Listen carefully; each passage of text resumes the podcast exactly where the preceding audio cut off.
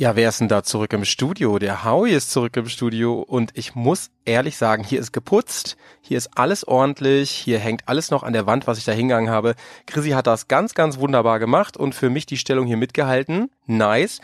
Ähm, der sitzt da auch schon und lacht sich ins Fäustchen. Ich habe ihm gesagt, ich sage nämlich was vorweg, denn ihr habt es ja bestimmt mitbekommen, wir haben dieses unfassbar nice Dark.fm Shirt bei Dirty Rocks Link in den Show Notes. Noch kriegt ihr dafür 10%, solange die Decker noch läuft. Die läuft zwar jetzt nicht mehr, aber wir haben uns überlegt, wir hängen noch mal 24 Stunden dran. Also wenn dieser Podcast rauskommt, noch 24 Stunden. Das ist dann wahrscheinlich, ja, sagen wir Montagnacht oder so, keine Ahnung. Ähm, sagen wir mal Montag 0 Uhr. Ich äh, weiß es gerade nicht. Ähm, da könnt ihr das Ding noch bestellen mit Rabatt. Und ey, das ist der meistverkaufteste Artikel bei Dirty Rocks bisher. Und das zu Recht. Ich liebe dieses Shirt. Ich habe es jetzt gerade an. Übrigens, Chrissy auch, der Wink ran. Ey, wir haben es beide an, so, ne? Zum, zum finalen Tag. einfach mega, ey, mega. Ähm, wir mussten sogar jetzt ähm, eine Farbnuance ein bisschen ändern. Diejenigen, die schon bestellt hatten, den haben wir, die haben auch alle angeschrieben, weil ähm, die ausverkauft sind einfach die, die, also die Originalfarbe. Wir müssen jetzt ein ganz bisschen die Nuance ändern. Ähm, ist nicht schlimm. Ich habe auch die neue jetzt schon. Finde ich auch mega geil, ehrlich gesagt. Ist so ein geiles Vintage-Weiß, kann man sagen. Glaube ich, Chrissy. Jetzt muss doch was sagen. Ist, ne? Ja, ja, auf jeden Fall. Vintage weiß und ähm, passt auch super gut irgendwie zu dem ganzen Wüstenthema und, und so. Und, ich ähm, liebe ja. es, ich liebe es. Und uns hat dieser Erfolg wirklich, also wir freuen uns da so unfassbar. Danke für euren Support, liebe Leute.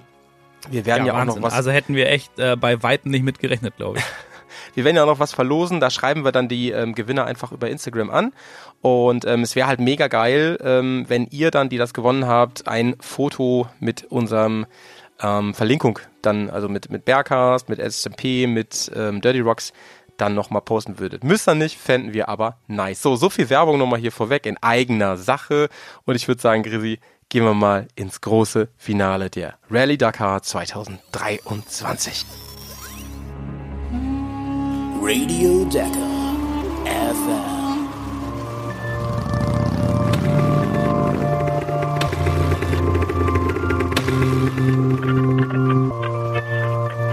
Hier sind Howie und Chris.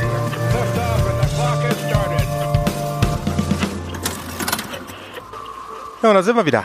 Da sind wir wieder. Grissi, Mann, ist das schön zurück zu sein. Schön auch, wie du hier wirklich den Job gemacht hast. Hast ja auch wirklich auf vielen Kanälen Lob bekommen. Ähm, ein bisschen was musst du dir sogar noch weiterleiten, das habe ich bekommen.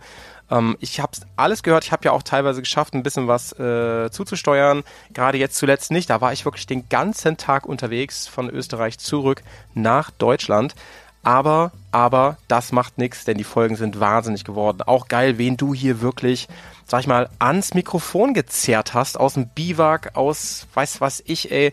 Also wir sind ja inzwischen, würde ich mal, also ganz unarrogant kann man, glaube ich, sagen, wir sind einfach der geilste Rallye-Podcast von der Welt.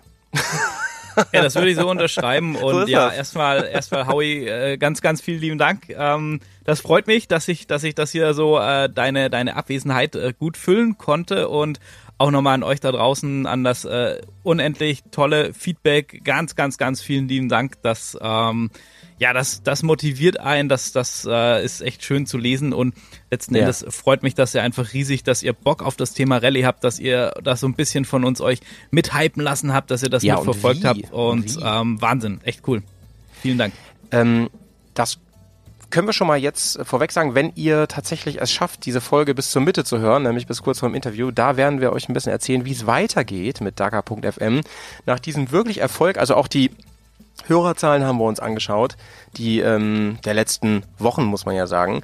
Und wir sind wirklich angetan. Also gerade Grissi hat ja gesagt, ey, Howie, das ist und war halt immer so eine super krasse Nische einfach. Und es ist so geil, dass wirklich viele tausend Leute das hier hören. Das ist wirklich krass, Mann. Da freuen wir uns sehr. Das ist ähm, kaum zu glauben für uns einfach. Aber ähm, das ist mega. Ja. Und herzlich willkommen alle, die neu an Bord sind dieses Jahr. Auf jeden Fall. Und äh, ich denke, den Spoiler, dass Dakar FM weitergeht und wir noch das eine oder andere Sahnestückchen da für euch im Gepäck haben. Das können wir auf jeden Fall an der Stelle schon aber mal sagen. wo und wann? Das sagen wir erst nachher, ne? Müsst ihr jetzt ein bisschen aber, durch. Aber hallo. aber ganz ehrlich, Chrissy, wer jetzt abschaltet, das kann ich auch nicht verstehen, denn wir kommen ja heute zum großen Finale. Äh, heute führen wir die Decker 2023 zu Ende. Heute und, erfahren und was wir. Für ein Ende. Ja, was, was für ein Ende. Wer das Ding gemacht hat, ah. erfahren wir heute. Und es ist auch am Tag vorher noch jede Menge passiert. Ähm, fangen wir doch mal mit Etappe äh, 13 an, mit Etappe ja. 13 der vorletzten Etappe. Und dann reden wir mal ein bisschen über, wie krass war denn eigentlich die Rallye. Und dann kommen wir natürlich zu Etappe 14, zur letzten Etappe, die es nochmal richtig in sich hatte. Auf dem Papier übrigens gar nicht so, aber ähm, in echt dann doch schon. Es war nämlich unglaublich knapp. Aber kommen wir jetzt mal zu Etappe 13. Vielleicht ähm, walte ich mal wieder meines, malte ich mal wieder meines Amtes hier und ähm, fange mal an, kann dir ein bisschen Arbeit abnehmen und sage was zu den Eckdaten. Denn die 13. Etappe äh, also gestern, die war ja gar nicht, auf dem, also auf dem Papier war sie gar nicht so heftig. Ähm, äh, die meinte ich übrigens eben. Mhm. Ähm, sind, denn sie hatte gerade mal 153 Kilometer. Das ist ja genau, eigentlich ja. lächerlich gegen vorher, muss man sagen. Das stimmt. Man darf auch so, wenn man das vom Anfang an liest, die Verbindungsetappe zum Start waren gerade mal neun Kilometer. Also ja, ist ja auch äh, ist ja vom Zelt zur Startlinie nix. fahren hier. genau, also man fällt direkt aus dem Zelt eigentlich auf die Startlinie dann. Ähm, ja, ja. Aber sie hat es dann zum Ende nochmal in sich und zwar hatten die 511 Kilometer Verbindungsetappe.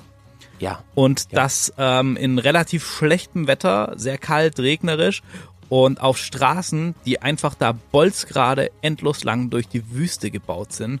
Ja. Und äh, Kirsten hat ein Video gepostet, äh, wo sie einfach sagt, ich bin so müde, ich habe jetzt irgendwie 200 Kilometer gefahren, ich schlafe die ganze Zeit ein auf Motorradfahren, weil ich hier durch eine eintönige Landschaft auf einem bolzgeraden Asphaltband fahre.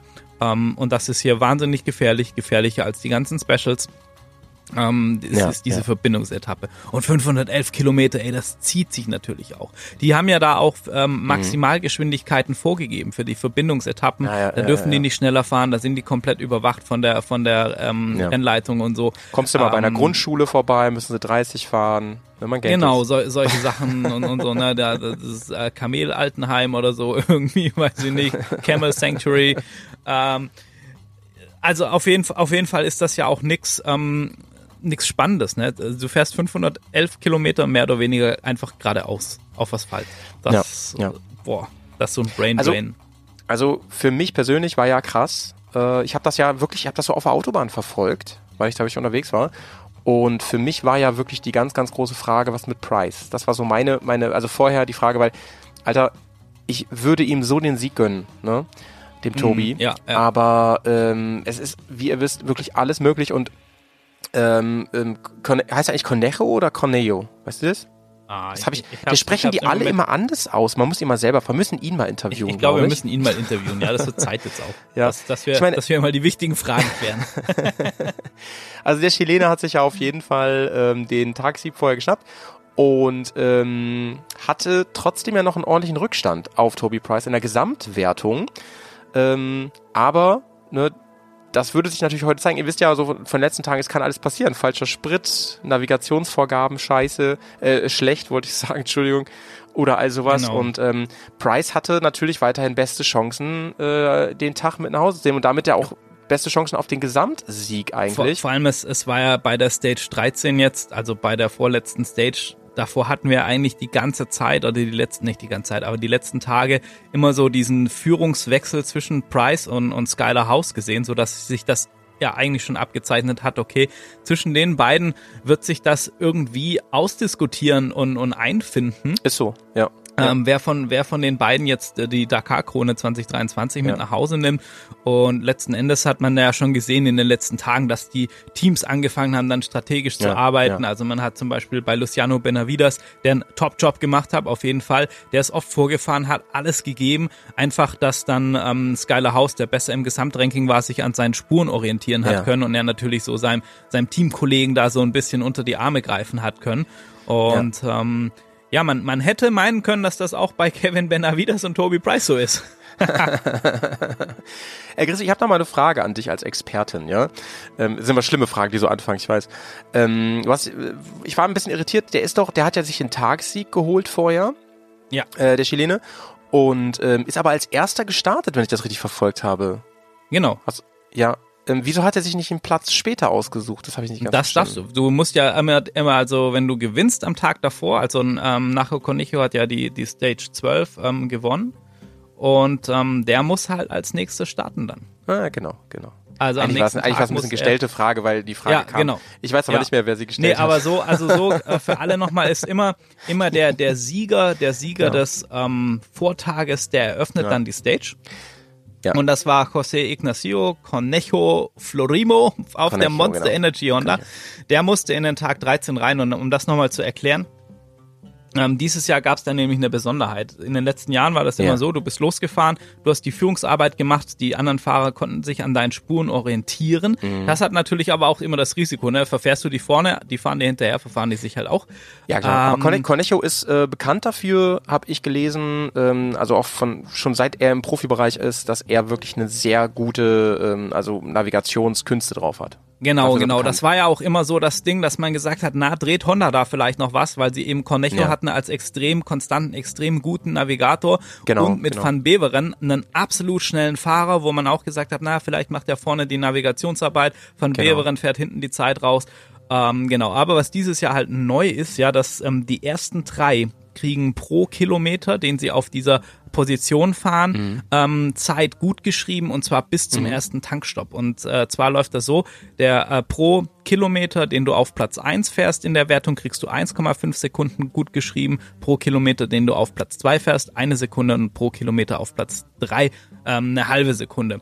Das wird dann mhm. addiert und das geht allerdings immer bis zum ersten Tankstopp. Das heißt, wenn du das 200 kompliziert, ne? Ja, das heißt, wenn du bis zum ähm, wenn du bis zum ersten äh, Tankstopp äh, 200 Kilometer hast, ne, dann kannst du 200 mal 1,5 ähm, könnt ihr jetzt selber ausrechnen, ja. wie viel das ist. Es waren so, in, in, den, in den besten waren das irgendwie um die fünf bis sechs Minuten jetzt in den Etappen, wo es am weitesten ja. zum Tankstopp ja. entfernt war. Was, was halt sehr viel ist. Ich meine, was Haus hat, ist, hat einen Rückstand von 28 Sekunden gehabt. Genau, Start, ne, so, und, und da konntest ähm, du dann halt nochmal Zeit gut machen. Ähm, ja. Aber das hat auch äh, jetzt letzten Endes an, an, der, an dem ja. Ausgang nicht mehr viel ausgemacht. Ja. Nee, aber ähm, nochmal zurück zu der ähm, Hörerfrage, die gekommen ist, eben, warum ist der auf 1 eigentlich gestartet? Also genau, der, also der als erst ins Ziel kommt, muss eben starten da. Und ähm, deswegen hatten wir das auch mehrfach. Ähm, ich erinnere mich da an ein paar Etappen, wo Leute kurz vor Schluss sich haben zurückfallen lassen nochmal. Ne? Genau, Sanders das ist zum Beispiel extrem äh, strategisch gefahren dieses Jahr, ja. Ja, genau, genau, genau. Und ähm, um das nochmal zu verdeutlichen, wie ähm, mies das laufen kann, wenn du vorne bist und navigieren musst, ähm, merkte man eben auch an diesem Tag. Denn ähm, Conejo hat, äh, glaube ich, am ersten Checkpoint schon, der war so nach guten 40 Kilometern ungefähr, da hat er schon, ähm, ich sag mal andersrum, da haben alle anderen so dolle von ihm profitiert in seiner Navigation, dass die richtig pushen konnten, während der Chilene da schon über drei Minuten ähm, eingebüßt hat an Zeit. Ge genau, und die wissen halt natürlich auch, ne, wenn, wenn jemand rausfährt, der gut navigieren kann, dann kannst du dich da halt auch schon drauf verlassen ja. und dann, ja. Ähm, ja, eben die es, Gas. Es, es kam dann sogar so, dass äh, Price vorbeigezogen ist, ne? An ja, ihm. ja. Und Ähm, also ganz real, ne? Ist er an ihm vorbeigezogen. Und ähm, dann wurde es für mich richtig spannend. Da habe ich gedacht, alter Price, der macht es klar. Der macht es jetzt klar. Und ähm, wir hatten im Prinzip, also zusammengefasst, es war zwar sau spannend, aber es war in, aber nur unter den Top-Fahrern, muss man sagen. Ja. Ne? Also ja. was da vorne los war, ähm, das waren wirklich die, die, die Namen, die wir euch auch so im Warm-up zur ähm, Dakar dieses Jahr so genannt haben. Das, das waren die Leute. Ähm, einen müssen wir allerdings gleich mal rausnehmen, denn für den war das Ding gelaufen an diesem Tag. Mhm. Und das ist ausgerechnet mein lieber Matze und deiner natürlich auch, sind ja. beide ein bisschen Fans.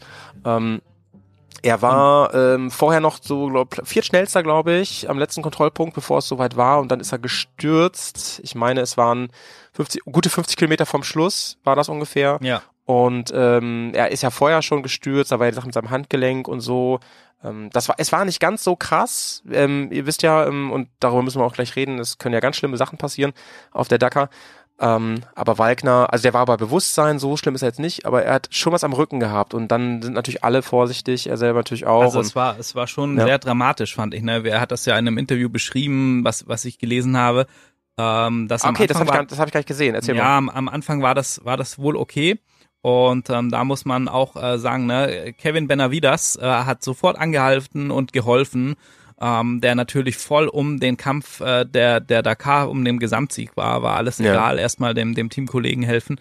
Ähm, das zeigt einfach wieder so diesen, diesen Sportsgeist ähm, im, im marathon ja, immer und immer wieder, mega geil. Sehr, sehr cool, sehr, sehr schön zu sehen. Aber ja, Matze Wagner hat gesagt, zuerst war es okay, ähm, er, er hat irgendwie gemerkt, dass er sich schon im Rücken wehgetan ja. hat, aber jetzt nicht so schlimm. Und dann. Genau, das war nämlich meine Info. Genau, und dann nahm das so, Drama äh, aber seinen Lauf, dass er dann über die Zeit, während er da rausgeholt wurde und so immer weniger Gefühle in den Beinen hatten, Oha, bis er, bis er dann seine nicht Beine nicht mehr gespürt hat. Ach und, du große Güte, okay. Und dann hat er gesagt, das ist halt schon was, also glaube ich jedem und als Profisportler vielleicht nochmal einen Tick mehr, wenn du auf einmal deine Beine nicht mehr spürst und du weißt, du hast dir irgendwas im Rücken Menschen wehgetan. Ey, das ist ja, das ist ja furchtbar. Puh. Das, das habe ich gar nicht mitbekommen. Ich habe nur diese Randnotiz gehabt. Es geht ihm ja. gut, er ist bei Bewusstsein, alles cool. Das war meine, genau, und dann, äh, aber es ist dann, vorbei. Dann ging das Ding noch weiter, dass ähm, der dann an einem Flugfeld, die haben ihn dann äh, eben aus der Stage geholt und so geborgen, äh, medizinische mhm. Erstversorgung. Und dann musste er allerdings an einem, an einem Flugfeld warten, acht Stunden lang lag er dann da, ähm, bis er abtransportiert wurde ins Krankenhaus. Und äh, die Organa hat das so begründet, sie haben noch auf den zweiten Fahrer gewartet und die warten immer, bis sie möglichst alle Verletzten eingesammelt haben, um die dann ins Hospital zu fliegen. Außer es ist natürlich eine akut lebensbedrohliche Verletzung. Wobei jetzt so, ja. weil von wegen, ich spüre meine Beine nicht mehr und so, ich finde, das ist schon ziemlich akut. Jetzt bin ich natürlich auch kein Mediziner, aber was mir so leid getan hat und wo ich mit äh, sehr mit ihm mitgefühlt habe, er hatte eine ganz, ganz ähnliche Situation 2016 schon, da ist er auch schwer gestürzt und hat sich den, äh, ich glaube, den Oberschenkelhals gebrochen oder die Hüfte gebrochen. Mhm. Also da war auch richtig viel kaputt. Und da lag er auch äh, einfach in so einer Art Feldlazarett, ja. ich glaube auch acht, neun Stunden. Ähm, um, bis er dann da irgendwie in ein Krankenhaus gekommen ist. Ja. Und da hat er, also in seinem Buch schreibt er das sehr eindrücklich. Man merkt auch so beim Lesen, dass ihn das wahnsinnig mitgenommen hat, dieses Warten, dieses ja. nicht ins Krankenhaus, es guckt keiner nach mir so richtig und so. Und er hat gesagt, das soll ihm nie wieder passieren, das darf ihm nie wieder passieren und deshalb ja. ist er mit eigenem Arzt vor Ort und dies, das und die konnten, der KTM-Teamarzt war dann schon im Krankenhaus und so und er ist aber einfach nicht ins Krankenhaus gekommen. Und das äh, muss in Kombination, so diese Erinnerung wahrscheinlich an 2016 plus, mm, ich spüre mm, meine Beine nicht mehr und so, alter Schwede, ich, also. Ja, Zusammenbruch das ist, das ist schon, schon krass und möchte man sich gar nicht vorstellen, was er da in diesen, diesen acht Stunden durchleben musste. Aber gibt ja jetzt positive Signale. Genau, ja, er, er steht wieder auch, also mhm. vorhin ein Bild gesehen, dass er steht und er kann heute ja. auch schon nach Hause fliegen, also er hatte nur eine Schmerztherapie bekommen. Alter, und wer Wagner und, kennt, der greift ähm, nächstes Jahr ja. wieder an. Also das ist, ja, steht für mich außer Frage. Wagner, der will noch einen Titel haben, unbedingt, unbedingt. Einen Definitiv, hat er schon. Ja. ja. Ähm, ja, ansonsten ähm, das Feld, wie gesagt, eng und nur bekannte Namen. Wichtig ähm, auch noch Name, Mason Klein, ja. den hat's an dem Tag auch erwischt. Genau, wollte ich, darauf wollte ich gerade hina ja. hinaus. Einer ähm, fehlte dann allerdings, äh, habe ich auf einmal im Ticker auch nur gesehen, äh, wo ist denn, wo ist denn Mason Klein äh, auf seiner KTM? Ich meine, er ist, er ist übrigens Amerikaner, weiß nicht, gar nicht genau. Um, der war ja auch schon erfolgreich hier und der ist einer der Obertop-Fahrer, hat glaube ich ganz am Anfang ja auch die äh, Etappe schon äh, zum Start geholt und der ist jetzt auch raus. Ähm, was genau, ich, ich glaube, ich habe irgendwas mit äh, Nackenschmerzen gelesen. Und ja, wenn, so, so, so ein bisschen Dollar, ne? Der hatte ja. Ja, diesen, der könnte diesen, jetzt keine Konaschu. Ja, der, hat, der, hat, der hatte ja diesen, diesen Crash mit äh, Van Beveren, in den er reingefahren ist. Zweimal ist er gestürzt auf Etappe ähm, 9. Genau, sogar, auf ne? der Etappe ist er zweimal gestürzt, einmal selber und danach ja. ist er in Van Beveren reingefahren. Und er hat die haben dann schon am Abend gesagt, dass er sich eine Gehirnerschütterung zugezogen hat und er ist dann trotzdem ja. noch weitergefahren. Ja, kannst ich du meine, das, das, kannst du gar nicht verantworten. macht man auch so. Ja. Und er hat dann, er hat dann beschrieben schon, ja, dass es, ähm, also am, an der Stage 12 hat er schon beschrieben, dass das irgendwie nicht so gut ist, weil immer wenn er die Dünen runterfährt, dann hat er einfach das Gefühl, dass er seinen Kopf gar nicht kontrollieren kann und die Muskulatur das überhaupt nicht mitmacht. Ja, er auch irgendwie wohl so Konzentrationsprobleme durch die Gehirnerschütterung ähm, hatte. Und das wurde in dieser Stage dann wohl so schlimm, dass dass er dann, Gott sei Dank, muss ich sagen, natürlich für ihn ärgerlich, äh, nachdem er so toll auch ins Rennen gestartet ist, uns alle auch ein bisschen überrascht hat mit seiner Performance. Ja. Ähm, ärgerlich für ihn, aber ich glaube, das wäre einfach wirklich viel zu gefährlich gewesen und ja, ähm, ja, ja. ja so, so sind wir Fall. froh, dass wir ihn dann bei der nächsten Runde, bei der nächsten Dakar oder wahrscheinlich auch schon in Abu Dhabi sicherlich wieder am Start sehen werden bei, bei bester Gesundheit. Ähm, das war sicherlich dann mhm. die schwere, aber richtige Entscheidung. Das Gute ist, ihr müsst da gar nicht äh, äh, groß suchen, wie das da weitergeht. Ihr bleibt einfach hier bei Dakar FM, ne, eurem Lieblings-Rallye-Radiosender. Und schauen wir doch mal, was dann sich noch getan hat in Richtung Etappensieg. Ähm, sehr, sehr spannend auf jeden Fall. Welchen Namen ist, ist der ähm, ähm, Doherty? Oder heißt der Doherty? Doherty, glaube ich, ne? Doch, Doherty, Doherty, auf jeden Fall, ja. Das ja. ist ja auch so. Er ist ja Rookie eigentlich, ne? Ist Rookie, ist aus Südafrika ähm, ist ein extrem ambitionierter Newcomer in der ja, Rallye 2. Echt?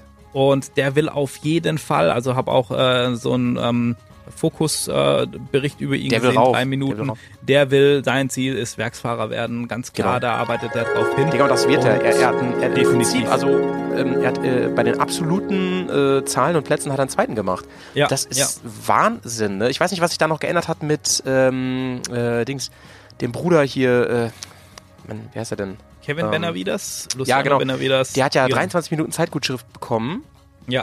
Äh, da weiß ich gar nicht genau, ob sich ja noch was verschoben hat, aber ich glaube genau, nicht. Wir, ne? wir gucken einfach mal aufs, aufs äh, Gesamtklassement. Toby Price hatte übrigens bei, bei so Kilometer 130 mit einem Cap zu kämpfen und Skylar House, der hat tatsächlich an, auf der Stage 13 ein bisschen Probleme. Zweimal in den Dünen gestürzt und sich da so ein bisschen blöd mhm. festgefahren. Das hat ihn dann ja. relativ viel Zeit gekostet. Wenn wir Was dazu geführt hat, dass Price seine Führung behalten, sogar ausbauen konnte. Ge genau, Tag, ne? ja. ja. Wenn wir dann auf das, auf das Gesamtergebnis der, der Stage 13 gucken, ja, ja. kommen wir auf Kevin Benavides gewinnt die Stage. Herzlichen Glückwunsch an der Stelle. Michael Doherty, Doherty aus Südafrika auf der 2, Wahnsinnsergebnis, ne? Dann Luciano Benavides, der kleine Bruder von Kevin Benavides, mhm. dann Adrian van Beveren, der schnelle Mann auf der Honda, Toby ja. Price, The Wahnsinn. Big Kangaroo auch genannt. Ähm, Romain Dumatier, auch ein extrem, extrem spannender Fahrer aus der Rallye 2. Da werden wir sicherlich auch noch was sehen. Auf der 7 Skyler House, dann auf 8 der Chilene Pablo Quintanilla. Auf der 9 Toscha Sharina auf dem BAS World KTM Racing Team. Da darf mhm. man auch nicht so drüber hinwegschauen. Ne? Und Ross Branch auf der 10 der Kalahari Ferrari auf der Hero. ich sag dir eins, ey, für die nächste Rallye-Berichterstattung, da haben wir geile Jingles, die wir immer abspielen. Da haben wir einen Bang Bang Jingle, Jingle auf jeden ey, Fall und einen Kalahari Ferrari Jingle. Un unbedingt, ja.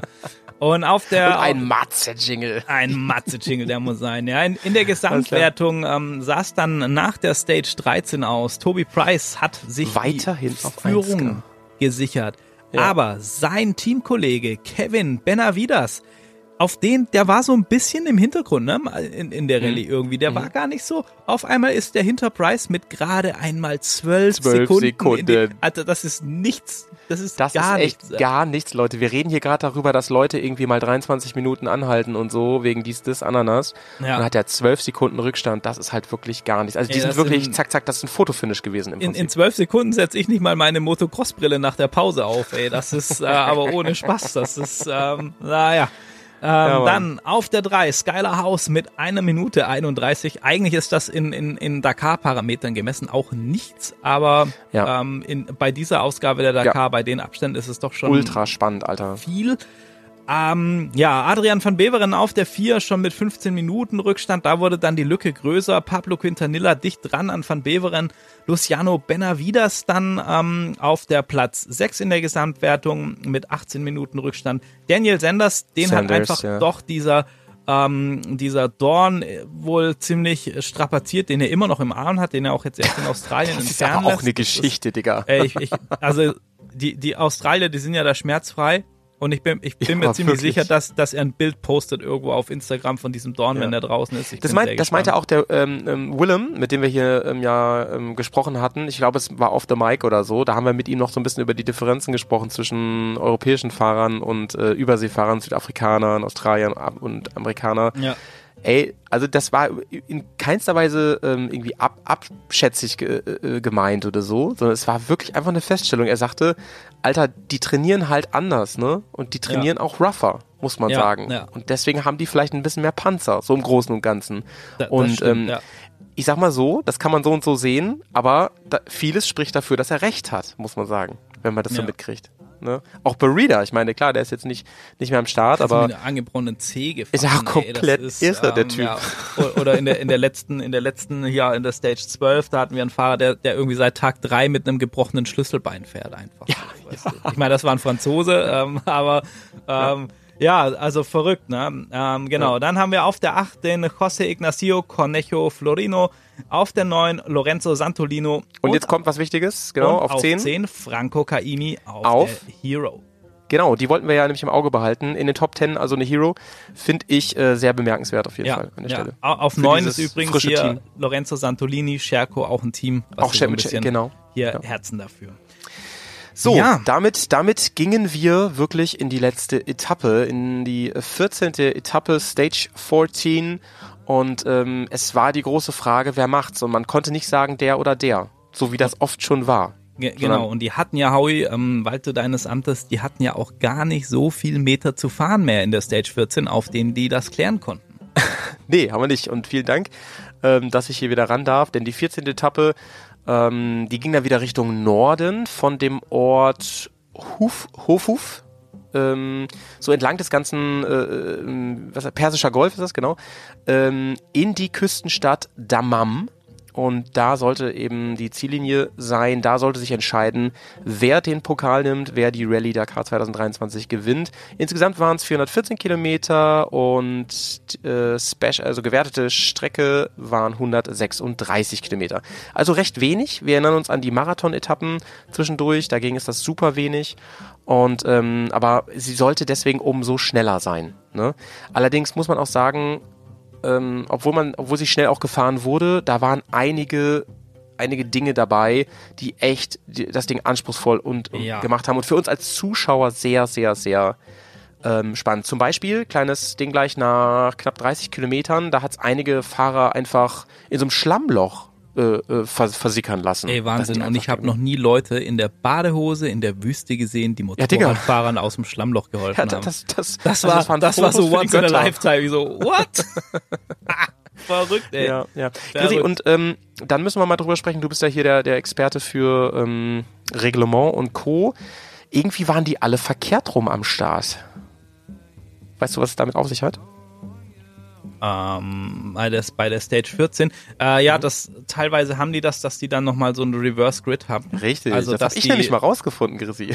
Dass, dass die, ja, ja, dass, dass die dann ähm, bei gewissen Stages, um das nochmal so spannend zu machen, genau. ein, eine ähm, also umgekehrte Startreihenfolge haben. Das heißt, dann startet der Tagessieger von davor als ja. letzter. Ja. Ähm, zum einen, ja, du hast viele Spuren, aber du hast halt auch ganz viel Verkehr. Ähm, jetzt gut, war es durch den Regen nicht so staubig.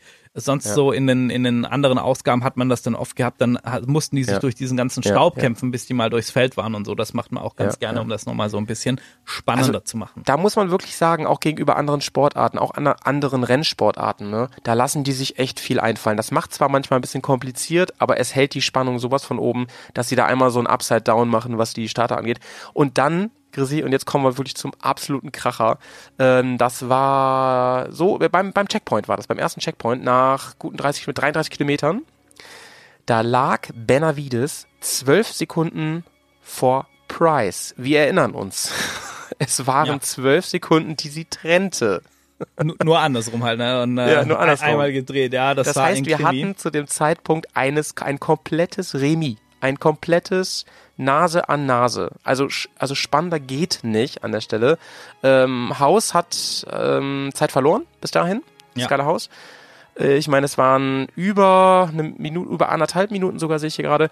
Und ähm, damit war er eigentlich zu dem Zeitpunkt im Grunde genommen keine Gefahr mehr, außer es würde noch etwas sehr krasses passieren, sag ich mal so. Ne? Genau, Aber ja. die beiden wirklich auf die Sekunde gleich, es war wirklich unglaublich, dass es gibt es doch nicht. Das ist doch komplett krank, Leute. Das könnt ihr uns doch nicht antun, sowas Spannendes hier zum Ende.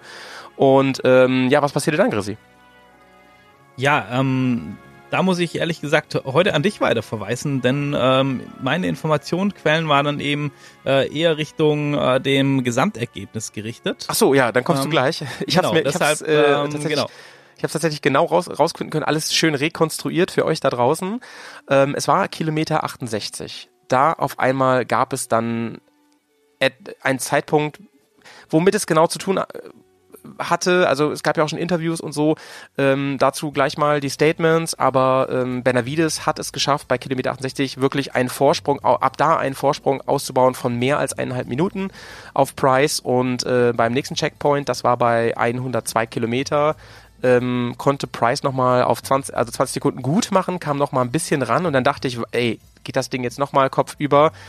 Aber in den letzten und damit finalen 34 Kilometern nach dem Checkpoint, da gab es dann wirklich die äh, Entscheidung. Denn Kevin Benavides äh, kam über die Ziellinie und äh, gewann damit die Dakar 2023. Ähm, er konnte dort auf, auf Price warten, kann man sagen.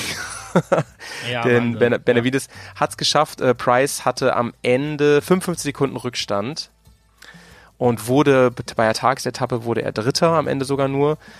Und ähm, damit macht Benavides und damit ganz herzlichen Glückwunsch an den Guten. Ähm, es ist sein zweiter Dakar-Gesamtsieg.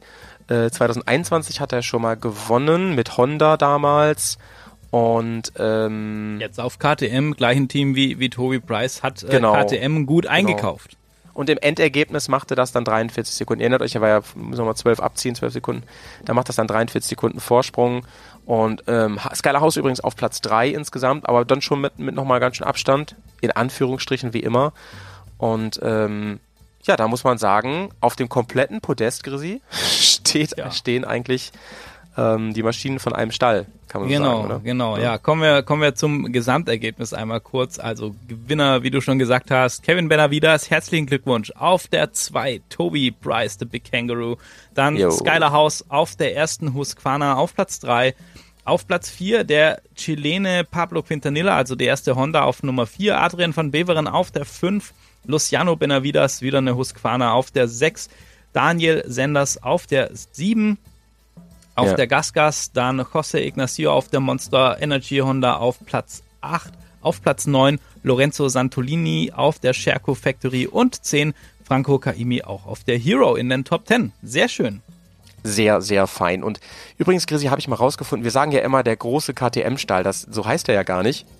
Also ähm, mit ja. Husqvarna und, und, und ja. Gasgas und so. Ähm, das ist die Pira Mobility AG. Ja, wollte ich noch mal kurz der Vollständigkeit ja, genau. halber sagen, ja.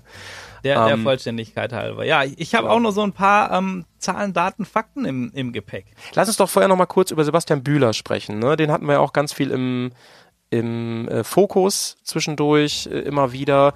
Ähm, einer unserer ähm, deutschen Fahrer dort, vor allen Dingen äh, der deutsche Fahrer, der vorne im Profibereich mit, mitgespielt hat, immer mal wieder in den Top Ten. Er ist äh, an dem Tag Lass mal kurz schauen. Äh, er ist 21. geworden. Genau. Genau, das äh, passt auch ganz gut ne? zu seinem Gesamtergebnis in der Dakar ist er nämlich 20. geworden mhm. und äh, das kann sich also sag ich mal bei den ähm, bei dem zum einen engen Feld absolut sehen lassen in die Top 20 zu fahren ja. und wir müssen uns ja einmal da ins Gedächtnis rufen, dass der liebe Sebastian Bühler massiv Probleme hatte. Der war von einem schlechten Sprit betroffen. Dann hatte das Team Hero, habe ich jetzt äh, rausgefunden, noch so ein Side-Fact, die hatten ähm, so ein bisschen Probleme und deshalb ist ihm der Sprit ausgegangen. Denn die mussten das Motorrad relativ ja. kurz vor knapp von der Dakar noch einmal umdesignen oder umbauen technisch. Und zwar ist dieses Jahr hart eingeführt worden, dass die Motorräder nicht schneller als 160 fahren dürfen. Und die Hero mhm. war bis dahin auf einem normalen System mit Gaszug. Und jetzt mussten die das wegen diesem Reglementänderung mhm. auf ein Ride-by-Wire-System umstellen. Denn ja. nur so konnten sie das halt sicherstellen, dass das dann auch wirklich funktioniert in der Technik mit dem Motorrad, also mit dem ganzen Gehirn, mit der Steuereinheit. Und das hat wohl, weil das eben so relativ schnell umgesetzt werden musste, hatten die da mhm. Probleme und dann noch in Kombination mit dem schlechten Sprit. Deshalb hat er da einmal wahnsinnig viel Zeit verloren über, über diese, diesen Fehler und über diesen technische Probleme dann. Und das hat ihn ja. wirklich immens Zeit gekostet. Ich bin mir sicher, wäre das nicht gewesen, dann wäre der Sebastian mit der Performance wahrscheinlich auch für die Top 15, vielleicht sogar Top 10 auf jeden Fall gut gewesen, dieses, diese Ausgabe. Ja, also, liebe Grüße auf jeden Fall. Alles Gute ähm, für die kommende Racing-Saison. Ich glaube, er kann sehr, sehr stolz auf sich sein mit diesem Ergebnis. Soweit ähm, ich das sagen kann als, als Quatschbanane hier vom Mikrofon. Ähm, ich, wir sind, glaube ich, auf jeden Fall auf unsere Fahrer sehr stolz. Natürlich auf unseren ähm, Mike Wiedemann, der hier ja zu hören war. Ähm, und was wollte ich gerade sagen? Achso, haben wir schon die, die äh, Endergebnisse insgesamt vorgetragen? Jo, nee, haben, also das haben wir von der von der ähm, Gesamtklasse, ja. Genau. Ich habe noch so ein paar andere Endergebnisse am Start, wenn du Bock hast. Genau, deswegen, ähm, die wollte ich nämlich ganz gerne jetzt nochmal von dir haben. Grisi, ich weiß jo. nämlich, du, du bist ja immer so gut eingelesen in den ganzen Kram. Du weißt nicht nur, wer bei den Profis halt von 1 auf bis 10 stand, sondern du hast noch ein paar andere Sachen zusammengetragen. Und das finde ich, macht die Sache hier auch richtig rund, weil wir ja gerade in den, in den Vorshows, die wir gemacht haben hier, ähm, da natürlich auch in die anderen Ligen und Klassen geguckt haben. Wir haben darüber gesprochen, was das eigentlich bedeutet und so. Ähm, da so als Tipp für euch in der Zuhörerschaft, falls ihr das nochmal hören wollt, das ist alles in den Folgen drin von diesem, von diesem Jahr. Und ähm, ihr könnt ja zum Beispiel auch über Kapitelmarken und so weiter, könnt ihr auch immer zu diesen Parts klicken, äh, vorspulen, ähm, wo meistens Chrissy das erklärt. Also Chrissy, hau mal raus, wie sind denn die Endergebnisse der Rallye genau. Ähm, ja, also zum einen zwei Sachen, die wir ganz, ganz wichtig sind, ist einmal unsere liebe Kirsten, unser erster Interviewgast und ähm, ja, Wahnsinn, in der Malemoto-Klasse unterwegs gewesen, also ohne Outside Assistance. Dann ähm, die erste Frau aus Südafrika in der Malemoto-Klasse überhaupt. Dann überhaupt nur von eine von fünf Frauen am Start bei der Rallye Dakar auf dem Motorrad überhaupt dieses Jahr. Und dann noch, äh, ja, seit 2014, da kommen wir nachher auch nochmal dazu, eine der härtesten oder die härteste Dakar-Ausgabe der Welt und sie hat auf Platz 71 gefinisht und das doch mal richtig, richtig geil. Hat ja. ihre Frau dabei gehabt ähm, im Biwak, die sie da supportet hat und so und äh, einen tollen ähm, Bericht auch, also eine Gruppe auf ähm, Telegram, der man folgen konnte. Wahnsinn, habt ihr richtig mitgefiebert und war richtig geil, sie heute übers, übers Podium, übers Finisher-Podium zu sehen. Ähm, Wahnsinn, auf Platz 71, also da herzlichen Glückwunsch, ja. Herzlichen Glückwunsch von uns aus, auf jeden Fall. Genau, so. der nächste Interviewgast, den wir hier hatten, Stefan Wilken. Und da muss man auch mal sagen, hey, das ist ein Rookie. Das war seine allererste Dakar und der ist auf Platz 74 insgesamt ins Ziel gekommen und hat das Ding beendet. Auch hier herzlichen Glückwunsch. Nice. Alles Gute von uns. Dann gibt's noch eine Mädelswertung. Insgesamt sind nur fünf Frauen gestartet äh, mit den Motorrädern. Ähm, generell waren es ein paar mehr, gab es auch komplette Teams nur mit, nur mit Frauen und so, aber eher dann in den, in den vierrädrigen Klassen. Und äh, ja, gewonnen hat die Damenwertung die Miriam Pohl aus den Niederlanden vom Team HT Rally Raid Husqvarna Racing. Und auf Platz zwei unsere Kirsten. Also die durfte gleich mal zwei Trophäen mit nach Hause nehmen. Und das freut uns mal ganz besonders. Ne? Vielen Dank auch vor allen Dingen an unsere Hörerschaft, die sie ja wirklich äh, unterstützt hat. Ja, Wahnsinn. Da an der Stelle, ey Howie, da sagst du noch was. Sie hat teilweise wirklich äh, so Momente gehabt, wo sie extrem fertig war. Und sie hat jedes Mal gesagt, Leute, eure Kommentare, eure Nachrichten, eure Likes, Nice. All das, das trägt mich hier übers Ziel. Immer wenn es mir scheiße geht, wenn ich down bin, dann denke ich an euren ganzen Support. Das heißt, ja, jeder, wo da irgendwie einen Beitrag dazu geleistet hat, hat so einen kleinen Anteil, Kirsten mit über die Ziellinie zu bringen. Und ey, das ist doch, das ist doch richtig, richtig geil. Ja. Vielen, vielen Dank auch ne, an euch. So, ähm, ihr merkt ja, es ist angekommen und ja. wer weiß, ich sag mal so ganz von so, so, so ganz äh, arrogant mal, wer weiß, was ohne unseren Support gewesen wäre. So haben wir alle zusammen mit ihr, mit ihr dieses Ding hier gemacht und das ist doch geil. Das ist, das ist echt. Ähm Nein, also sie, hat das, sie, sie, hat das natürlich schon gemacht und so, aber ihr merkt ja, ey, das, das, ja.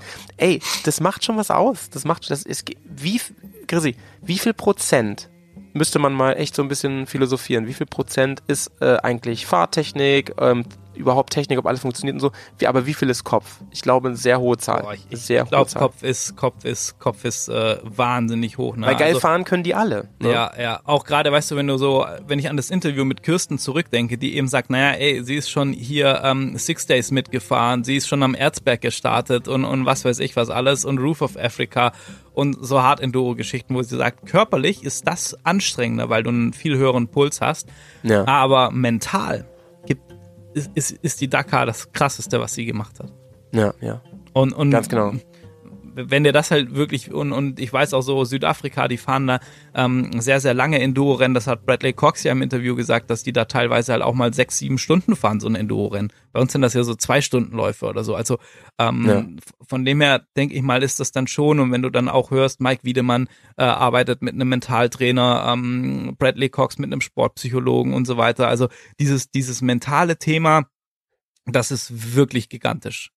Weil du bist ja auch, überleg mal, wie viele Stunden du alleine mit dir und, und deinem Körper bist, der irgendwie Schmerzen hat, mit deiner Müdigkeit, mit der Erschöpfung, mit den Fragen, was war das für eine bescheuerte Idee, hier mitzufahren? Mhm. Und, und das, das macht ja alles was mit dir. Und ja. das, ähm, da, damit musst du halt irgendwie klarkommen, dich motivieren, damit umgehen. Das schon, ähm, schon krass. Ja. Gut. Ja. Wen haben wir denn Rallye, noch, Chrissy? In der Rallye 2, die Rallye 2 haben wir noch. Ähm, und zwar, da haben wir Romain Dumatier als Gewinner vom Team Dumatier Racing. Auf der 2 Paolo Lucci und hier wieder ein Name, na, BAS World KTM Racing Team ist der gefahren. Mhm. Und zweiter mhm. in der Rallye 2 Wertung in der Dakar geworden. Das könnte sein, dass da die Dakar Nachwuchsschmiede schon wieder ein heißes Eisen im Feuer hat. Wer weiß, wer weiß. Mhm. Und jetzt auf Platz 3 Michael Doherty auf der HT Rally Ray Tusqana. Den hatten wir heute ja auch schon mal im Gespräch. Also hat hier echt sauber abgeschlossen in seiner Wertung. Auf der 3 Jean-Loup Lepont, auf 5 Nils Terry, auf 6 Julien Jagou, auf 7 Mathieu Duves und Jacob Albright ähm, aus den USA auf Platz 8, Toni Mulec auf der 9 und Stefano Kaimi auf der 10, auch mit dem BAS World Team unterwegs. Nice. So, und zum zum grünen Abschluss, was Zahlen, Daten, Fakten angeht, habe ich jetzt noch was ganz, ganz Besonderes. Und zwar die Original by Motul Wertung, unsere Malle Motos, unsere Kistenfahrer. Und äh, ja, da hat äh, auf Platz eins innerhalb der Malle Moto Wertung Sharon Moore das Ding gewonnen. Javi Vega auf der Platz zwei, Mario Pataro auf der drei ähm, David Pabriska auf der 4 und David Gattis auf der 5. Auf der Nummer 6 Simon Marcic, der Simon, den hatten wir letztes Jahr auch so ein bisschen im Fokus, ja, der war auch wieder dabei. Und ähm, insgesamt hat unsere Kirsten Landmann auf dem 12. Platz von 15 in der Malemoto-Wertung abgeschlossen. Und auf den 15. Platz, da kommen wir nachher mal noch zu sprechen, denn da war Morrison Hart von den American Rally Originals zu tun. Und Howie, wir durften Zeuge werden. Er ist nämlich der erste Amerikaner überhaupt, der die Dakar in der ähm, Malemoto-Wertung beendet und gefinisht hat. Ach, heavy, krass. Ja, das krass. wusste ich auch nicht, ey dass, und da, dass da noch was offen ist. Dazu haben wir nachher eventuell noch einen Interviewgast, der so ein bisschen was über dieses ganze Projekt erzählt. Es ist nicht Morrison Hart, aber jemand, der da ganz, ganz nah dran war. Ja, da hast du wirklich wieder, da ist dir wieder ein richtiger Coup gelungen, Grisi. Da hast du uns wirklich wieder ähm, hier den nicht nur passendsten Interviewpartner, sondern auch einen unfassbar coolen ähm, ähm, Interviewgast für, für den letzten Tag nochmal vors Mikro geholt. Sehr, sehr geil. Ähm, sagen wir gleich was dazu, wer da kommt. Ähm, sind wir durch mit den jo. Platzierungen? Super. Denn war es ja so, dass die ähm, Rallye Dakar immer wieder ähm, von allen möglichen Leuten, auch hier in den Interviews und so, als wahrscheinlich die härteste, zumindest seit 2014 so benannt wurde. Chrissy, wie ist deine Einschätzung da so zum Ende? Ja, das ist, ähm, ich fand das ganz spannend, dass Mike Wiedemann ja auch gesagt hat, naja, sie sagen jedes Jahr, das ist die härteste und so weiter und so fort. Das mhm. ist ja auch so ein bisschen Marketing. Aber ähm, sie war auf jeden Fall seit 2014 die längste Dakar überhaupt, denn 2014 ähm, da sind ist die Dakar in Rosario in Argentinien gestartet und hat in äh, Chile dann ihr Ende gefunden. Mhm. War dann auch äh, in Argentinien, Chile, in Bolivien hat sie, glaube ich, auch noch so ein bisschen mitgenommen. Und ähm, ja, da hat die Rallye eine Gesamtdistanz von 9374 Kilometern zurückgelegt. Die gewerteten Specials waren insgesamt 5522 Kilometern die äh, genau die äh, durchfahrenen Länder Argentinien, Bolivien und Chile. Es waren insgesamt 431 äh, Teilnehmer am Start, davon 147 Autos, 174 Motorräder, also deutlich mehr als dieses Jahr, 40 mhm. Quads, 70 Trucks.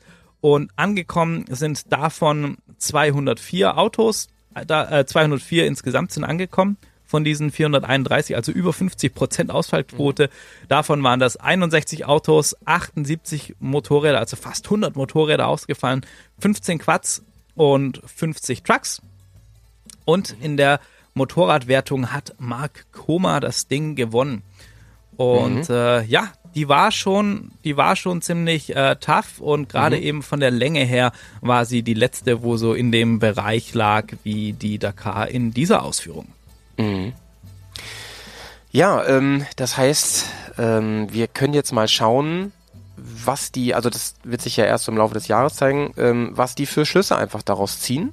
Ne? Ob sie sagen, ich meine, wir hatten ja auch den, den, den Tag ähm, zwischendurch Ausfall einfach, also einmal ja wegen Wetter, aber einmal auch einfach die Entscheidung, dass, dass die gesagt ja. haben, ähm, das machen wir nicht weiter. Das geht nicht, das ist zu gefährlich. Genau, weil die alle zu spät ins Biwak gekommen sind und so und das genau. wäre Da, gu da gucken wir mal, ähm, was sich so tut im Laufe des Jahres und das könnt ihr natürlich hier erfahren, Grisi.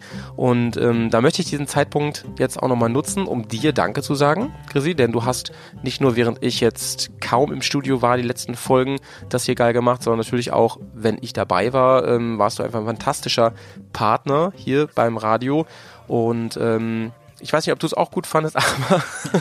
also, da, an der Stelle, ich fand's mega und ja, du warst, du warst zwar in, in Österreich, aber ganz ehrlich, jemand, der dann nachts um halb vier noch äh, Dakar FM fertig schneidet. Ja, stimmt, das kriegen und, natürlich und das, die, die Zuhörerschaft nicht mit. Das zuschickt stimmt, ja. und solche Sachen. Na, also, das, das war schon Malemoto-Style, was du da fabriziert hast, muss ich sagen. Und ähm, also mir hat's richtig, stimmt, richtig Bock gemacht und äh, ja, sehr, sehr geil und ich, äh, ich freue mich auf mehr. Alles klar, und ich denke mal, ähm, das können wir den Leuten jetzt auch mal ruhig verraten, denn es wird sich ein bisschen was tun. Wir haben uns vorgenommen, dass wir ähm, Dakar FM nicht nur auf Rallye Dakar ähm, ähm, red, äh, wie heißt es, ähm, ähm, beschränken, ja, beschränken sondern ja. dass wir wirklich die ganze Saison schauen, welche Rennen zumindest uns interessieren, welche großen da wären, Grisi. Genau, ja, das, das nächste ist die Abu Dhabi Desert Challenge. Die Sonora Rallye steht auf dem Programm die Rallye, du Maroc so, das sind genau. auf jeden Fall die vier großen Punkte.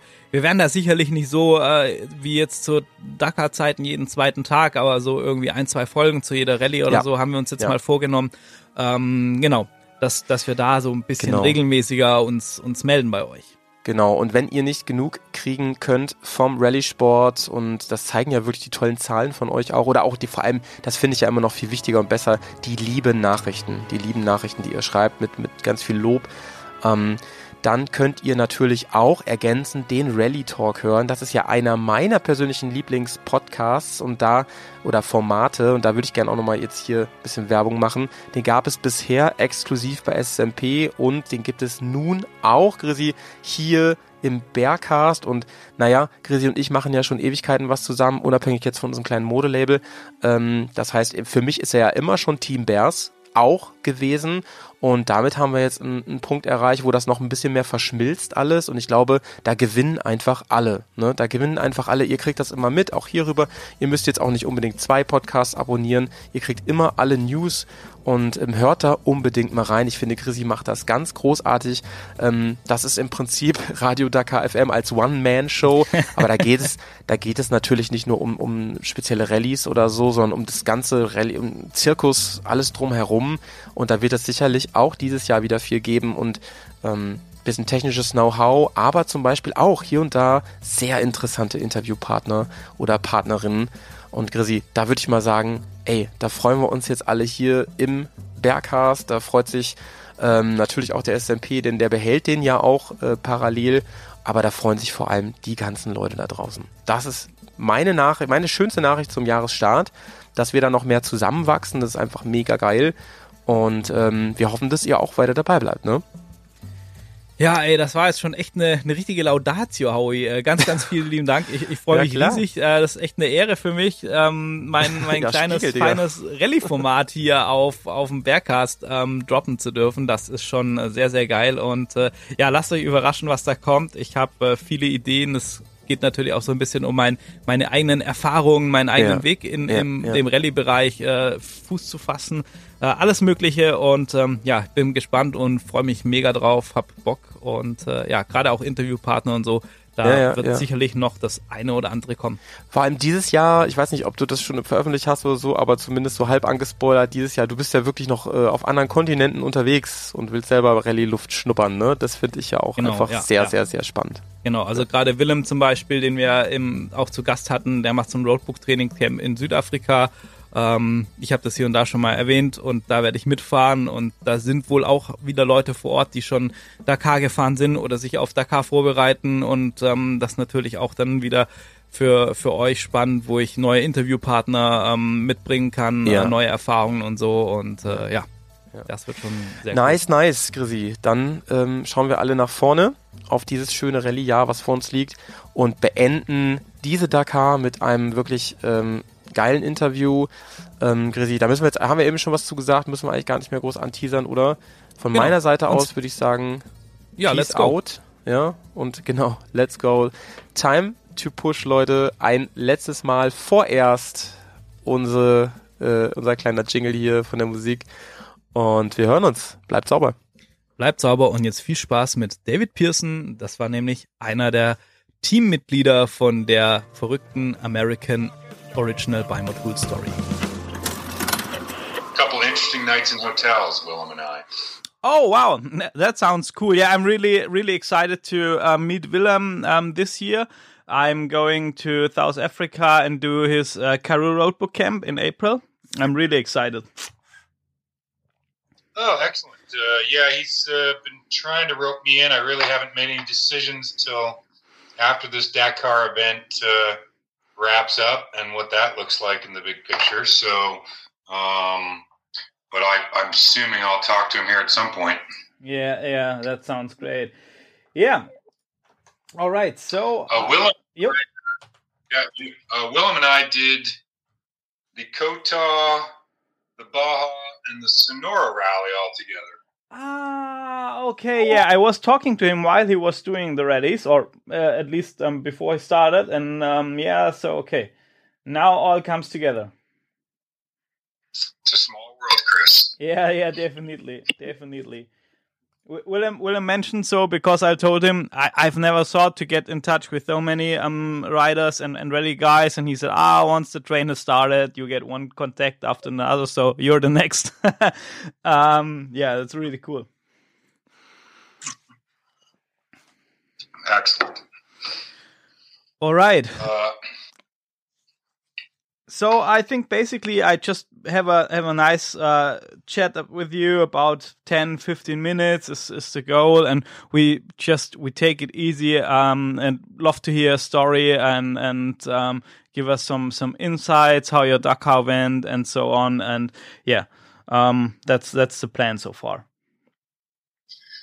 Excellent. Well other than I'm here and it's not quite over yet that's the big disappointing piece but it's definitely been a hell of an adventure and you know you meet some amazing people and you, it's just stuff you wouldn't think you'd ever do you know so it's it's it's yeah. uh so it's been it's been impressive yeah for sure so that's been a, a perfect point to start david um yeah, guys, as you're hearing, I'm here with David Pearson, and he's one rider of the American Original uh, Rally Original. Sorry, um, so, David, you've told the story for sure uh, a lot in the last few weeks, but um, maybe you can once again give us the big picture of American Rally Originals, what's behind it, and and how uh, did you guys come together, and what was the plan behind it? Yeah, this all got started from uh, Kyle McCoy, who did the the Dakar in 2020, and he did it supported with a small team of guys and uh, finished the event, but continued to look over at the Malay Moto group, thinking that is some hard, crazy stuff those guys are doing. And so, after some conversation at a few local rallies here in the United States, we all sat around one day and in my RV and uh, made a commitment to go and tackle the Malay Moto or the original by Moto class for the Dakar. So the the crazy part was that in all of our research in 45 years of history, no American has even finished the class at any event. So I think uh, the best we tracked was um, oh Ryan Norino's dad, who was out with a broken arm on stage five. So it it kind of inspired us all to see if we could go and complete it and break a record.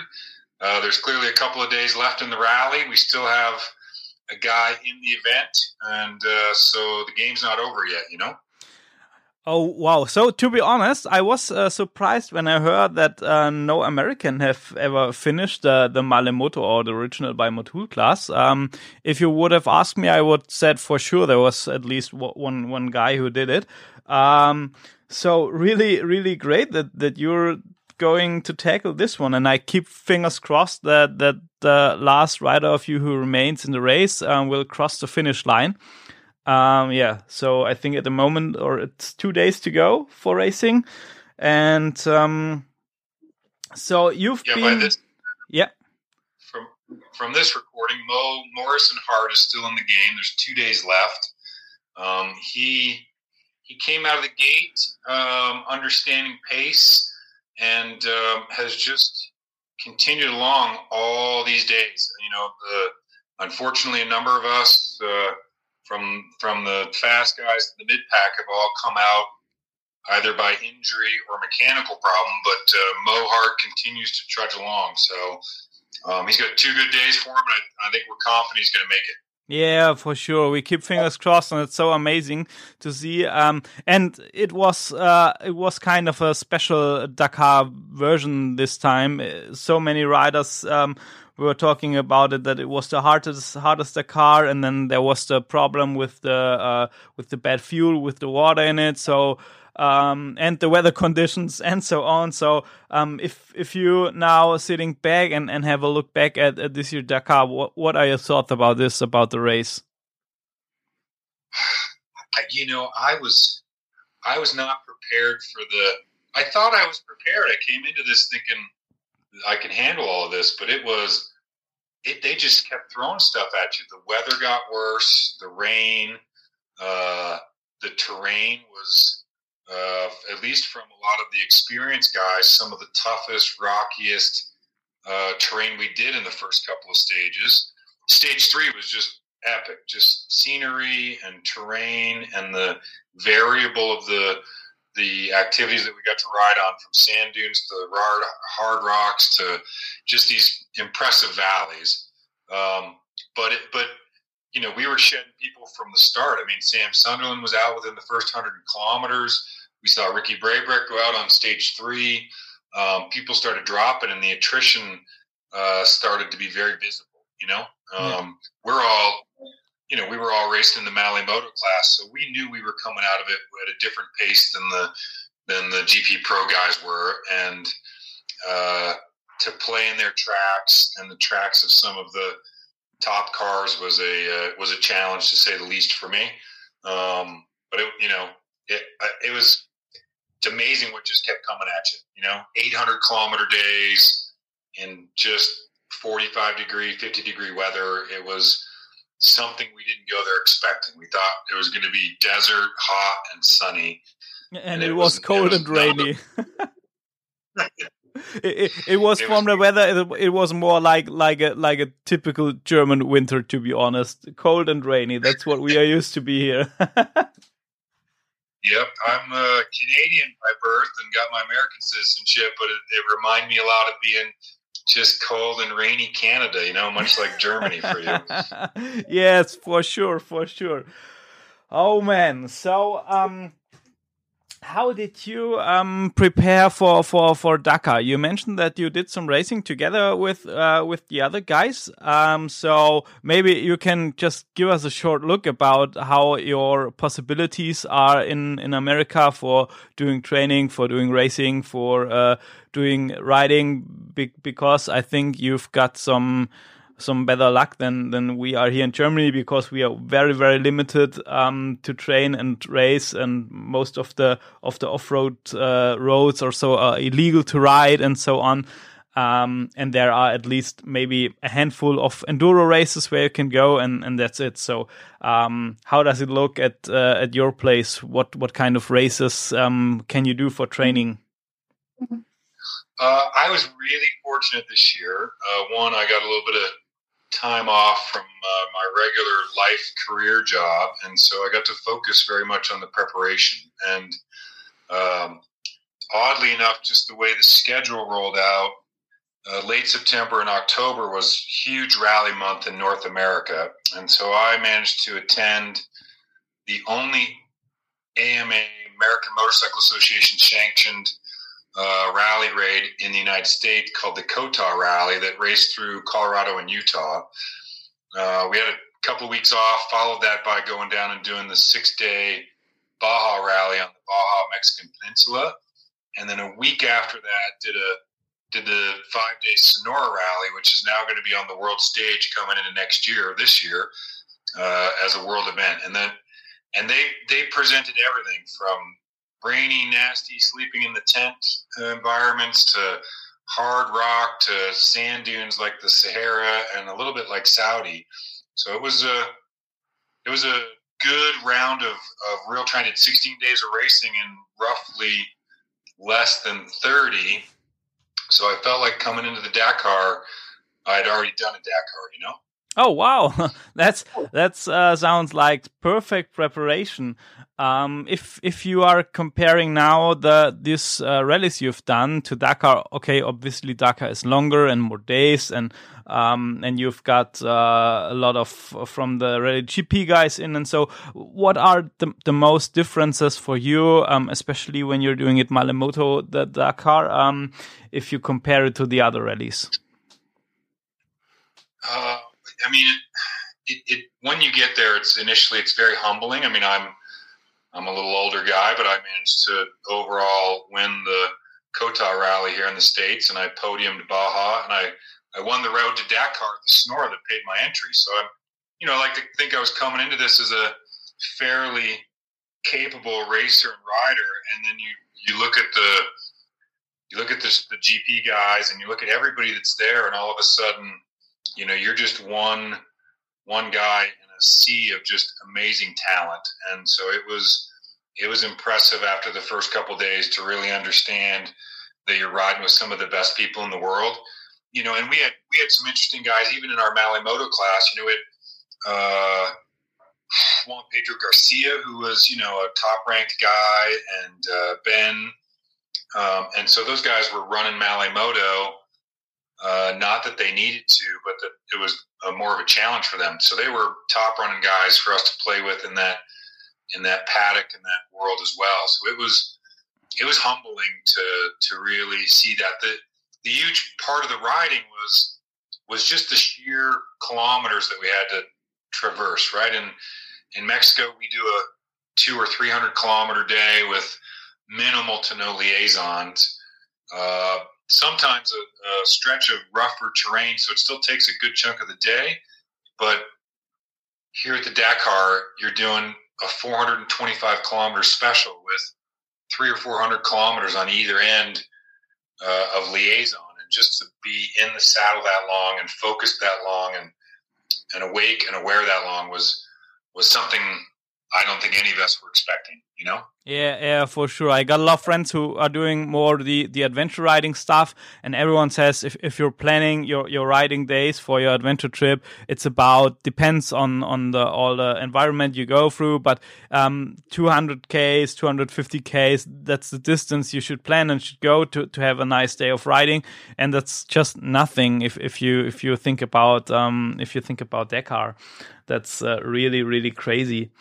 Um, and Matthias Wagner said in one interview that it's really dangerous because the locals are really, really crazy in, in Saudi and they're trying to, to race you and, and taking picture while passing your with uh, cars on the liaisons and so on. Had you any problems with, with that or did you heard uh, about that?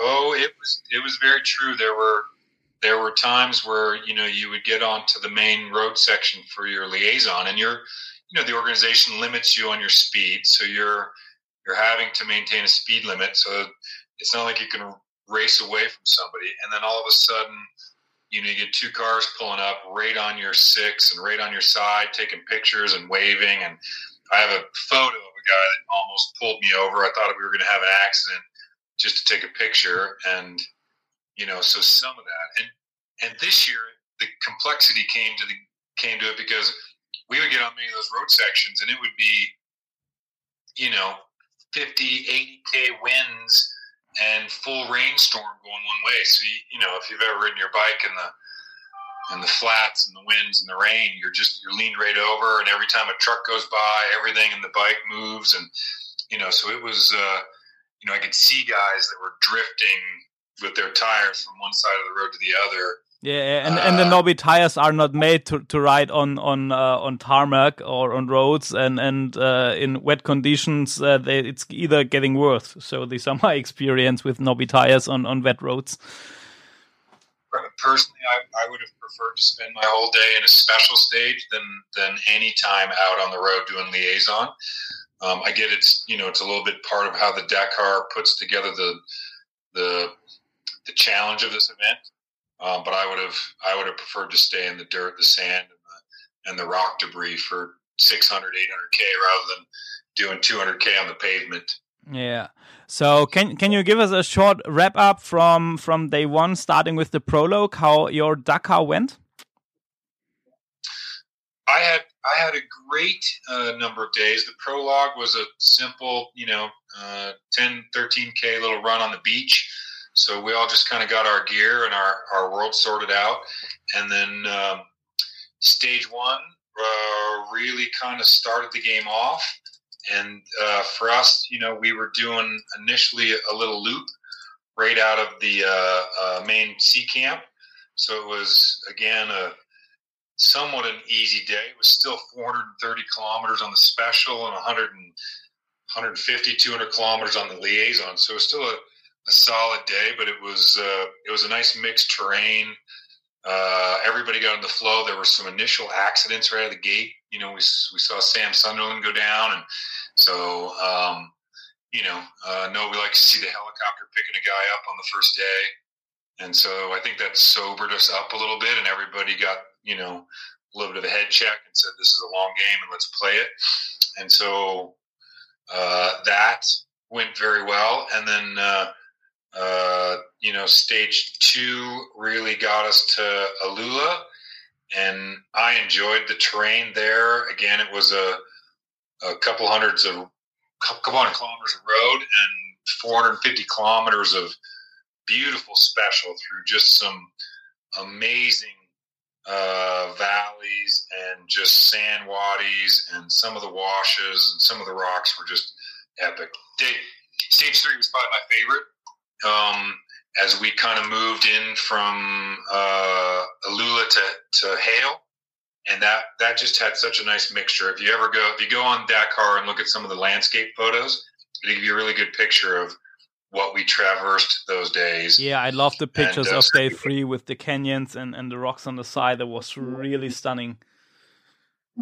It was it was almost lunar in its you know I mean to to have some of the balanced rock look in dark dark dark just dark colors intermixed with sand dune mountains was uh you know you almost you're in race mode and so you're focused on your your what's going on in front of you but uh, you know, fortunately in Moto, you just got to once in a while take a moment and look around because you know you're here. So I, I, that was by far most visually epic day and some of the best terrain for me. And I I cleaned clean five stages. I had uh, no penalties, no speeds. I came in every stage still with light and time to work on my motorcycle. So um, stage five turned a little sour for me, and as I was surfing some of the dunes, um, I caught the corner of a really soft dune and the front end stuck in and it just slapped me to the ground. Ah, shit. Yeah. Yeah. Managed to seriously bruise a thigh because I pushed that into the handlebar and, uh, and, and lit up my neck a little bit. So I was quite sore. Uh, another guy came over the same dunes and almost did the same thing. He hit the ground. Um, I stayed there for a minute just to get some breath and uh, finally got up. We had the helicopter come over. We both waved him off. I finished the stage and and got into the Malay Moto zone of just working my bike and my maintenance. And so I took a painkiller and continued through some of my basic repair. And uh, at that point, I wandered over to the cafeteria to grab some food. And and during my eating process, I managed to faint in the cafeteria from some of the pain. And when I got up, I had medics around me, and we did a quick X-ray and realized I had broken a small fracture in my my C7, and so they oh. pretty much oh. pulled me out of. So. Oh, that is so sad to hear, and you did so great. Um, so we tried to track a little bit, and and I also had uh, the uh, American originals on on my on my radar a little bit. So Ah, that's so so tough to hear because you I mean you're going through so many things to get even to the start line of of the Dakar and then um, to end like this it's it's really really sad to hear but um, congratulations man. You did so well so so steady and had such a good um good run through the five stages. That's uh, really impressive. Yeah it was uh, you know I, I switched to a different adventure mode. You know we we knew even the five of us coming into it, we had the conversations that said, you know, attrition is likely and we're not all likely to make it. Our goal was to get five of us across the line. We know ultimately we wanted to get at least one of us across the finish line, and that, that continues to look positive for us. But, you know, we lost Kyle McCoy on day four, a kilometer from the finish. No. Uh, you know, he hit the ground with his bike and, and uh, broke a small bone in his, his leg right by his ankle. And so he got pulled out. Um, Paul Neffs made it to stage 11, and then uh, he and another bike came off a big sand dune drop and both hit the ground. And so he broke a couple of ribs and some and a wrist. So, um, so it's the attrition's been far far heavier than we expected or wanted it to be. Yeah. Um, but we're you know we're uh, we still got a guy in the hunt, and uh, the game's not over. So we had a couple days left. Yeah, yeah. So uh, as I mentioned, we keep fingers crossed uh, to to bring your last guy over the finish line. Um, we maybe we can send some good wishes via Instagram and Facebook to cheer him up a little bit. Um, and what what I would like to ask you is, in, in which uh, state of mind are you at the moment? Are you at oh man, I'm never doing this again, or is the Dakar virus already catching up on you, and you're thinking about um maybe we should do this again, or um do you think about getting back to Dakar one day? Uh, I think like many of the racers that you talk to, Chris, yeah, you'll find most of us think this is quite an addictive sport. Um, and you know, even you know, I did the Baja 1000 and then Vegas Torino 500, and you just get through some of those events, and you're like a couple the day after the day to end, you're like, yeah, I'll never do that again. That was the toughest shit there. I'm just not doing it. And then after a couple days, you're like, well, maybe I could do that one more time.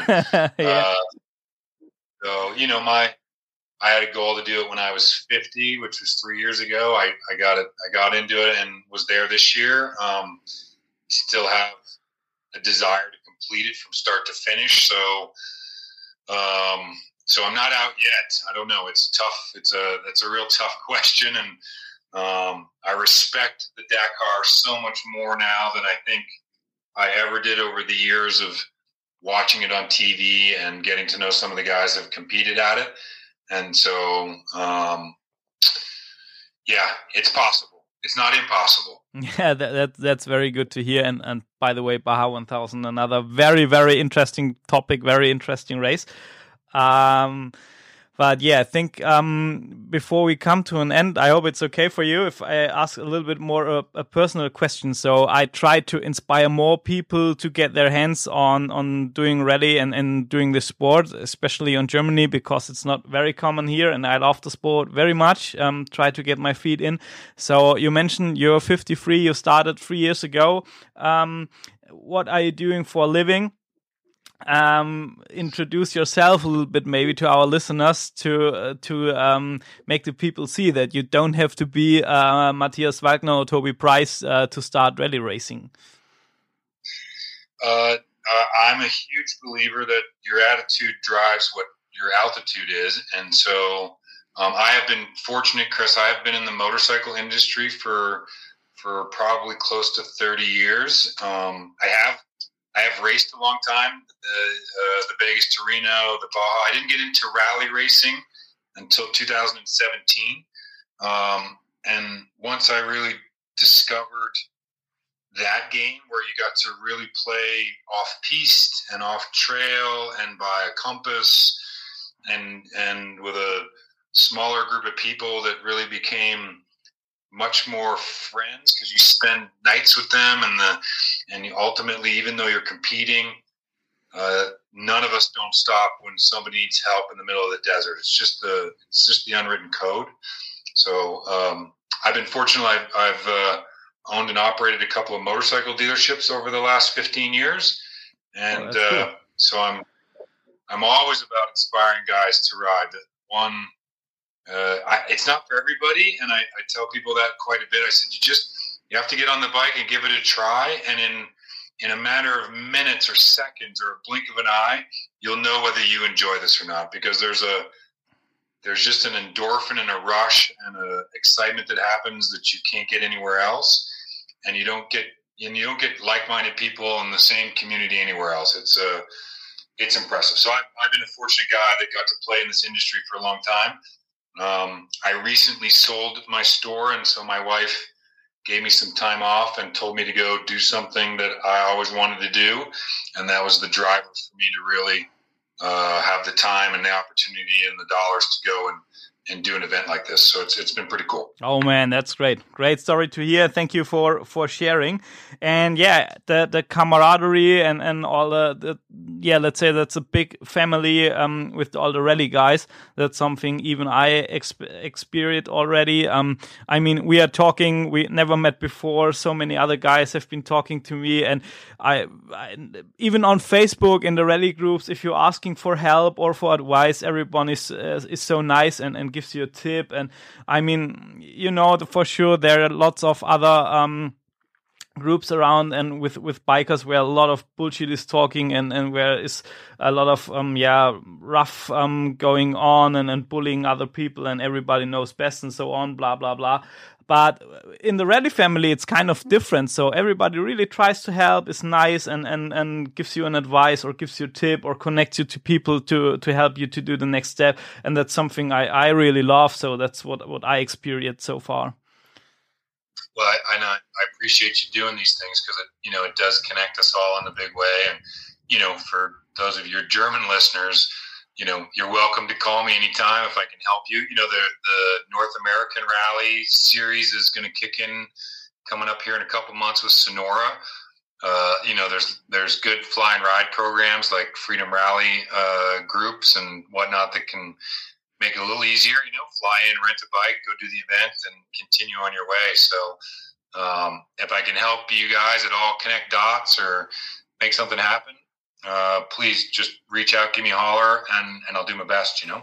Oh, perfect, uh, David. These are the best way I think to finish this talk. Thank you very very much for your time, and I wish you all the best for your future plans um, with Dakar or for other uh, projects. What you want, and yeah, keep it going, man. And we keep fingers crossed to get your last um, American rider um, over this finish line. And so, guys, uh, just um, like to to motivate you, give much support out for for this guy.